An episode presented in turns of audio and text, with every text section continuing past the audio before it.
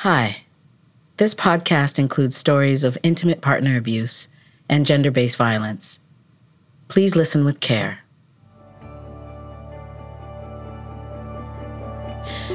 Welcome to Signal for Help. I'm Nana aba Duncan. In every episode of this podcast, through hearing stories, we learn what we can do when we get a signal for help. Why? Two thirds of people in Canada know a woman who's experienced physical, emotional, or sexual abuse. That's most of us.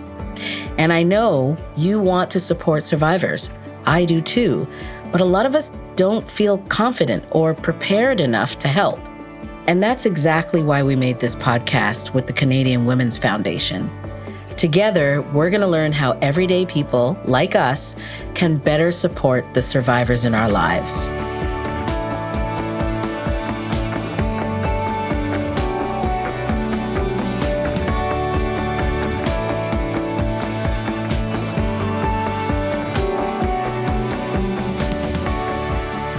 Today, you're going to meet Ruby. She's from a loving family with strong ties to her South Asian community, and she lives in Toronto.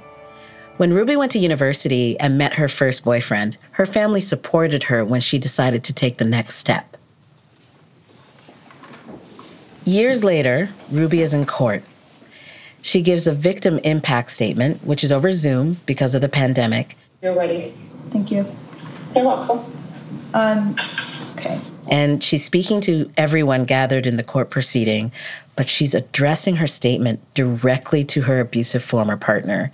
And Ruby is able to say so much in just eight minutes. She's given us permission to share some of that statement with you. The biggest pain I carry is that I couldn't shelter our daughter from the abuse and walk away from you sooner. It saddens me that in our daughter's earlier years, she has seen her mother being thrown to the ground and punched in the head multiple times. She would get terrified, causing her to run and seek help. To members of your own family who turned a blind eye. It's difficult for me to stand here today and have to relive all the sad and painful memories. You would call me crazy and tell me I was too sensitive. At one point, I started hating myself. You made me believe that I wasn't good enough and that there was something wrong with me. That I was the problem. You controlled where I went and for how long. I was out of the house. You would watch the video cameras as if I was doing something wrong. You controlled what I wore and made me change my clothes, refusing to go anywhere if I was wearing something you didn't like. I was never allowed to have my own opinion, and if I did, it led to a physical altercation. That was my life for many years. My hands were tied because you know what to say every single time. The last altercation took place on July 29, 2020. I was left bruised on both of my arms. I tried to leave the house with our daughter, to which you tried to stop me and snatched our daughter out of our hands, out of my arms, because you knew I would never leave her behind. You were right. I went back inside. Looking at the horror on my daughter's face, when you forcefully pulled her out of my arms, left an image I'll never be able to shake. I made this decision to leave you quietly for the sake of my daughter while you were at work. I do live in fear because of your anger because you have no control over it. I look over my shoulder when I go out. This type of abuse never leaves a person. Ruby's story isn't easy to hear, but it is real. It involves families, people who were all around her during this time she was experiencing abuse. And the story is also about her fierce love for her daughter. And by listening, there are lessons for all of us on how to go from being a bystander to a responder when someone gives you a signal for help.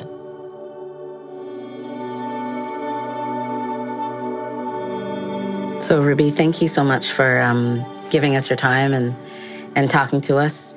It means a lot. Of course, I'm really happy to be here. So, let's start by getting to know you. You're a working mom of a young child. Um, what brings you joy? What brings me joy would definitely have to be my daughter. Just watching her grow into the beautiful person that she is. She is only five, but she has such a big personality. She's such a creative person. So she loves music, she loves art, and that brings me a lot of joy just to see mm. the personality that she's falling into. It's just beautiful. What about you? What did you imagine your life would be like as an adult when you were young? I thought, and it's funny that I say that, I thought I would have been married, would have had kids, would have had a great career in my own home, just the perfect picture family with the nice life. But I guess that's just not how it turned out. I grew up in a South Asian community. We grew up speaking Punjabi. So that was actually our first language that we were taught. Even though I was born here, my parents did immigrate from India. In our culture, we were expected that you know, there's a time for everything. So there's a time when you complete your education, there's a time when you get married, there is just a time when you should be settled in your career. But it's not that my parents placed those timelines on me. It was just more so the whole community, you know, it was kind of expected, but your parents never said it. But here I am in my 30s, I'm um, 33 now. I have a daughter, five year old. I'm divorced trying to follow that timeline of having everything so perfect. And just with all the chaos that happened, I do feel that I did get left behind because I didn't put an importance at that time on myself and what I wanted. You mentioned your marriage. Today, the main story that you want to tell is about how you escaped an abusive partner. You were married and you lived in the same household as his parents. But let's start at the very beginning of the story. How did you two meet? We met in college. He had approached me. He was a great guy. I feel when I reflect back, there were a few signs that I should have paid a lot more attention to, where I felt that he was being protective, uh, very loving. It's just certain things that he did, which I should have taken the proper steps of questioning more, which would have helped me end the relationship a lot sooner. But however, I didn't because I was so invested in this person. And he was my first boyfriend. He was my first relationship. Mm. He was my first for everything. And in my mind, I wanted you know, the high school sweetheart type of story where, you know, we meet yeah. and he's the perfect guy and that's it. Like I marry him, have children with him, and we settle and everything's just so perfect. what were some of those signs as you reflect back? Just when I had an opinion or when we had differences, his word had to matter more. What he said would go. And, you know, I mistook that for, oh, he's such a loving individual. Like, he's so invested in this relationship. Like, obviously, he loves me so much. And so I didn't take it into consideration that it was more so of a power thing. You know, mm. there was this one instance where he went through my whole entire phone list and messaged all the guys in my list and had asked them, Who are you? Like, you know, who are you to Ruby? And they were so completely caught off guard. They didn't want to have any involvement in that.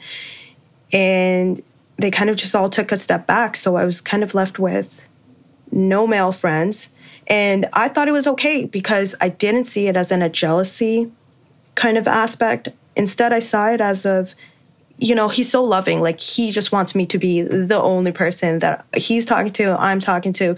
It's completely fine by me. I also took a step in terms of not talking to any guys after that. I strictly just mm. cut off any guy interaction. Like I just didn't want to disappoint him or make him feel mm-hmm. uncomfortable mm. or make him feel like I didn't love him. Mm-hmm. What were your early days of being married like? Very difficult because I was moving into a family that didn't really know me. I am an introvert and I got ripped apart for my personality, for being quiet. It was always a conflict in the household that I needed to put in more effort. Like it would be simple things like I didn't ask his father what he had ate that day. Mm. Or how his mom was feeling after work, after me coming home from an eight hour day. You know, he would say, Make sure you take care of my parents, make sure you take care of my parents. And that was always stressed. So there was nothing more so about us personally on how we could mm-hmm. improve our relationship. It was such a emphasis that I needed to put his parents first in everything after that first incident when they said that I wasn't caring enough for his parents by asking them had they eaten that day, had they not. I started asking them all the time, Have you guys eaten? Do you guys need me to make you something? I feel I put in a lot of effort, um, mm. but still it wasn't good enough.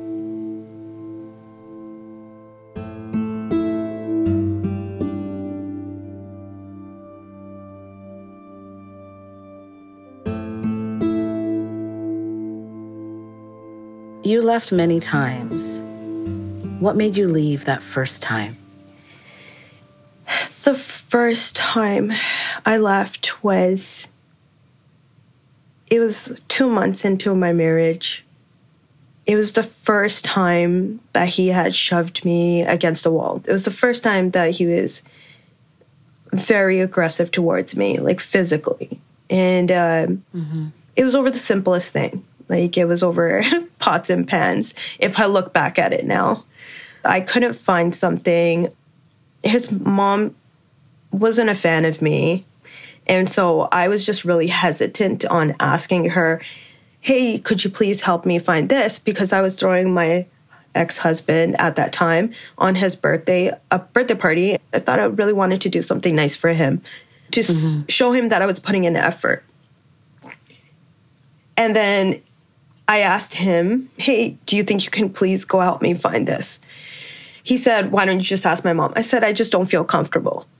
He said, No problem. I will. He was completely fine. But at mm-hmm. that time, his mom had made a comment to him that she was just annoyed that he was asking her and why wasn't it me? And that kind of set him off in a way that, oh, you're not putting in more effort with my family. I was in the room getting ready. He came and closed the door and you know, he got really aggressive to a point where he shoved me against the wall and was verbally abusive and told me just stop crying. There's people coming over, just clean yourself up and like grow up. And you know, mm. it was always like you need to grow up. You need to stop being a child. Huh?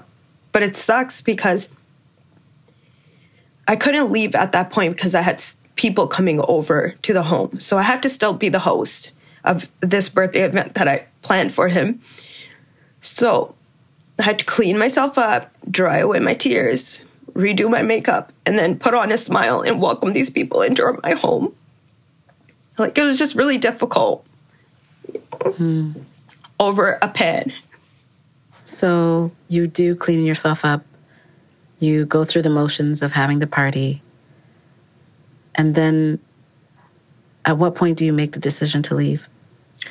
I had called my parents and I had briefly told them the situation. I was really upset. And I said, I just want to come home. I molded it the way that I just want to come home for a few days. Mm. They said, Of course, you can always come back anytime. And so that's kind of what I did and what I continue to do was go back and forth. When you left, did he say something? He would always um, say that he's sorry. He would continuously call over and over again, over and over again, and just say, like, listen, just come back home, you know, just come back home now. Things will be okay. I'll be a little more understanding. I'm so sorry. And it would just end at that. And I would just end up going back um, just in the hopes that okay, maybe things will change. Maybe this just is a one offset thing, and things will be okay. In stories like yours, shame has a role to play. What is the role of shame in your story? I wasn't able to see the signs in the beginning. I didn't pay attention to them. And now I'm going back to my parents' house and saying that rather than an arranged marriage, I chose this person that I loved. I chose to marry him. And I took all these steps to be with this person. And in turn, he, you know, he abused me so much. And it's like it was my decision. And it was so difficult to open up to my parents because I carried that shame that they mm-hmm. supported mm. me when not a lot of people were able or courageous enough to have a love marriage. they'd always be kind of hesitant to open up to their parents about who they were seeing. But the way I was kind of raised and encouraged, it was a lot easier to talk to my parents, definitely. Mm-hmm. Um, mm-hmm. And so it was just kind of shameful for me that I kind of screwed it up. They gave me such leniency, they gave me such openness, you know, freedom to just be myself, and I screwed it all up. What makes you say that you screwed it up? I I just feel like I could have seen I should have paid a lot more attention to the signs and should have walked away a lot sooner. But do I carry any regret? No, I can't say that I regret anything just because I wouldn't have my daughter. So I had to go mm. through all this to receive the best gift of my life is mm. my daughter. And she is the best gift because her being in such a traumatic household with me at that time it encouraged me to leave. Ruby i just want to say you know i so appreciate you telling us your story and thank you. I'm really sorry that this happened to you. I'm sorry that you had to go through this oh thank you for letting me voice my opinion and my story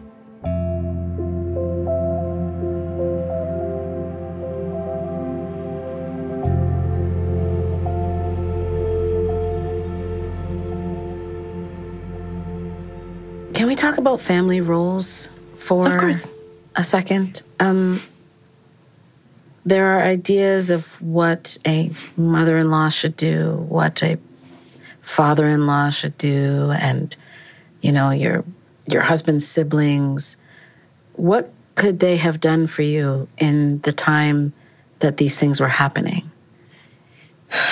It's it's difficult to say just because it was their family dynamic. They didn't think that their son was doing anything wrong. It was just their family dynamic that was enabling his behavior and not allowing mm-hmm. him to take responsibilities for his action. I don't see that they could have supported me in any way because I had approached them multiple times about it. And, you know. What did they say? It's okay. It won't happen again you know, it's okay. Just don't tell your parents. Just don't tell anyone about it. Just keep it quiet. This is what's happening in our home, and nobody needs to know outside of this home. Why were they saying that? They said that if it got out into the community, people would laugh at us and say, well, they have problems. She chose to marry him. This was a love marriage. And now all of a sudden, you know, things are going wrong. And so they said that if you open up, then you're not only make, going to make our son look bad, you're also going to look bad. And so I just thought, okay, well, if they're saying that they're going to speak to him, then sure, I guess I can lean on that and trust that they will help sort the problems out. Did you ever witness that they did talk to him? there was a time when he was choking me and he had me held up against the wall. My daughter was in the room, and my mother in law came and broke him apart off of me. And she had at that time begged me not to call the police or report anything or go to my parents about anything because that's all they kind of cared about. They didn't care about my well being. They didn't care about my daughter's well being. It was more so how do we protect our son at this time? And to a point where she took me down to the living room because she was so fearful that I was going to call my parents about the incident that she made me sit in the living room and said, I'm not leaving until you put on a smile and tell me that everything is okay. And I remember he just came back normally and sat next to me and started acting like everything was okay. Like it was a really difficult time because then you're just made out to think that you're crazy, that you think that this isn't right.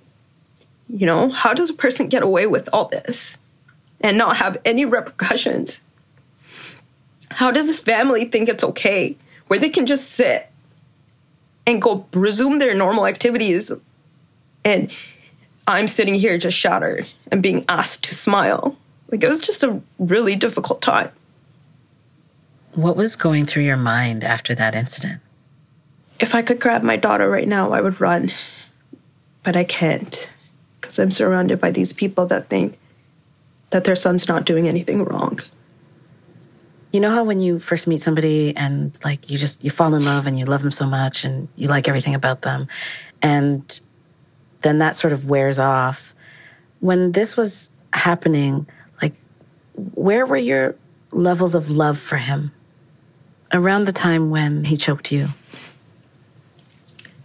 I had a lot of anger, but then he would cry to me and he would apologize. It would take me back because he would just be so kind. After he would be abusive, he would do such nice things. Like he would grab me coffee. He would just randomly show up with coffee while I was at work. Or, you know, he would get me flowers. Like there was those little things that he would do for me, which would make me really happy. Like I guess it just didn't take a lot to make me feel appreciated or loved. And he knew this. And so I would think, oh my God, okay, things will get better. Things will be okay. It got a lot more difficult. And I think I started losing a lot more love when I became a mother. And mm. just knowing that I had to protect my daughter mm. from this person. There was an instance when she went crying, and when he raised his voice at me, she automatically knew something's about to happen. So she mm. ran downstairs to get my mother in law. And she said, My mom needs help. My mom needs help. And she kept tugging at my mother in law's arm. Please get up. My mother needs help. She found it amusing that my daughter, who was two at the time, saying, Mama needs help. Mama needs help.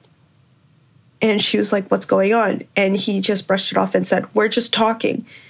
But a child doesn't react like that where they're seeking help for their mom. And so that's when I knew it's really impacting my daughter and I really need to get out.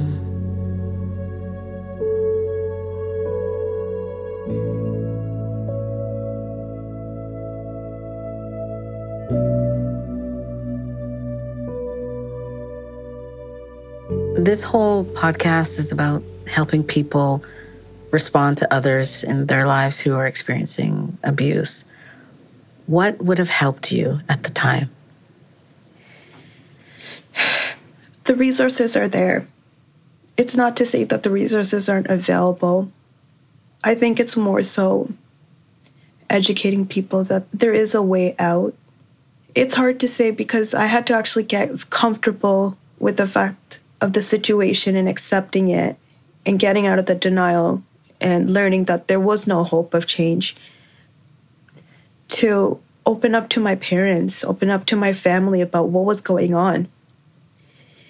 And then from there is when I connected with resources and thought there has to be so many other people that are probably stuck in my situation. And they're probably being told that if they do speak up, the community is going to shame them.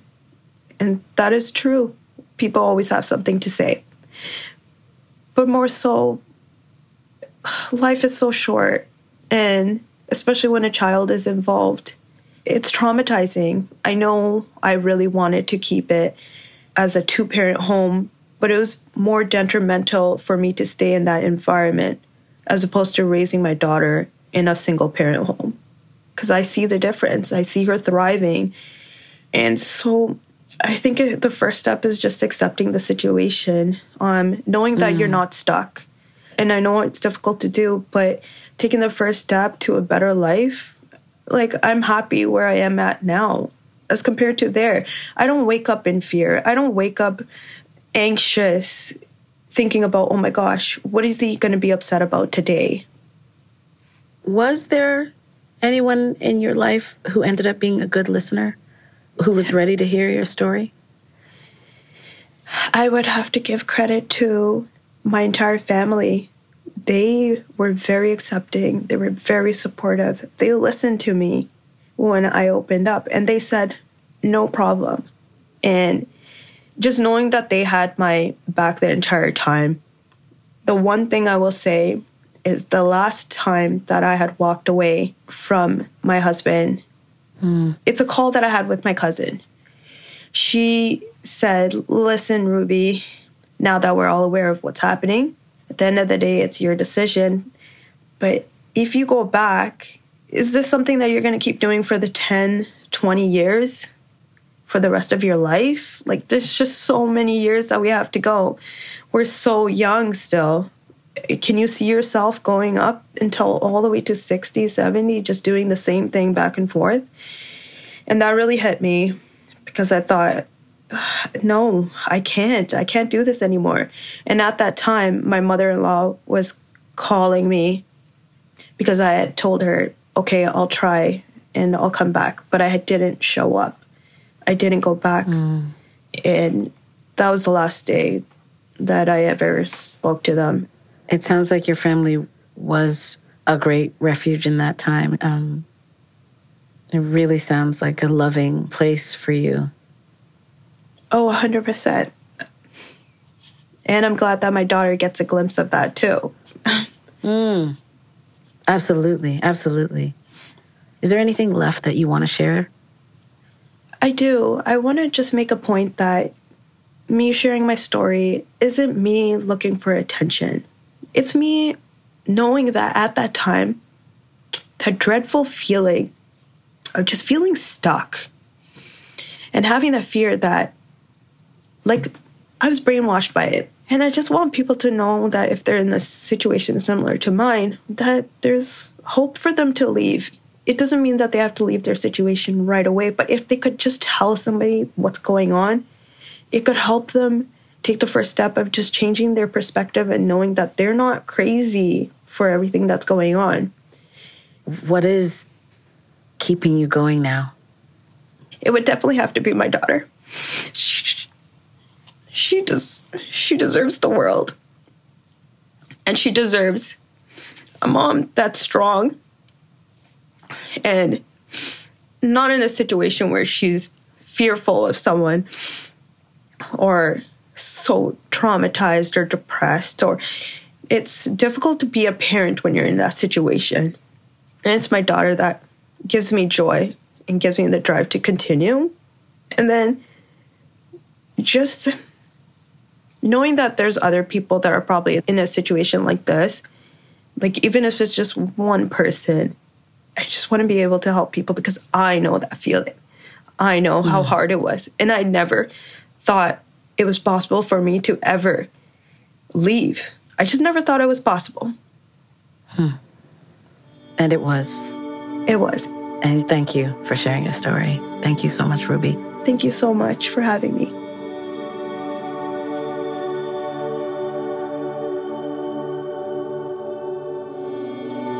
I'm grateful to Ruby for telling her story, and I know she wants to help, even if it's just one person who's been in her situation. But you know, while this podcast is for everyone, mostly I want to talk to the kinds of people who would have been around Ruby at the time that she needed it. How can we help? Ruby said her family was there for her unconditionally and over time, and that is absolutely the right thing to do focus on the person who's being hurt, and our job is to support that person. We need to make sure that we're not putting our own anger, shock, sadness, fear, or judgment first in the conversation. And I learned some of this by taking a mini course on the website that's been built for us to learn how to respond to signs of abuse. It's signalforhelpresponder.ca. You can sign up to be a Signal for Help responder and join the learning journey and take that mini course I just mentioned. Again, go to signalforhelpresponder.ca. You can change the story when you know what to do. Signal for Help is a podcast from the Canadian Women's Foundation made by Media Girlfriends. Producers of this show are Garvia Bailey and Hannah Sung. Associate editor is Elena Hudgens Lyle.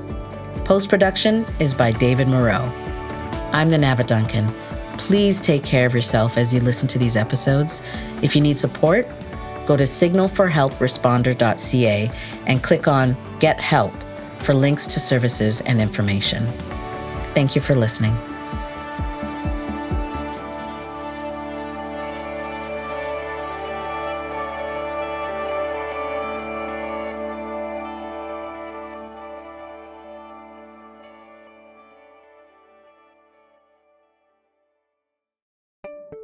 Gender equality and justice is a big goal. If we achieved it, your life and mine would be better.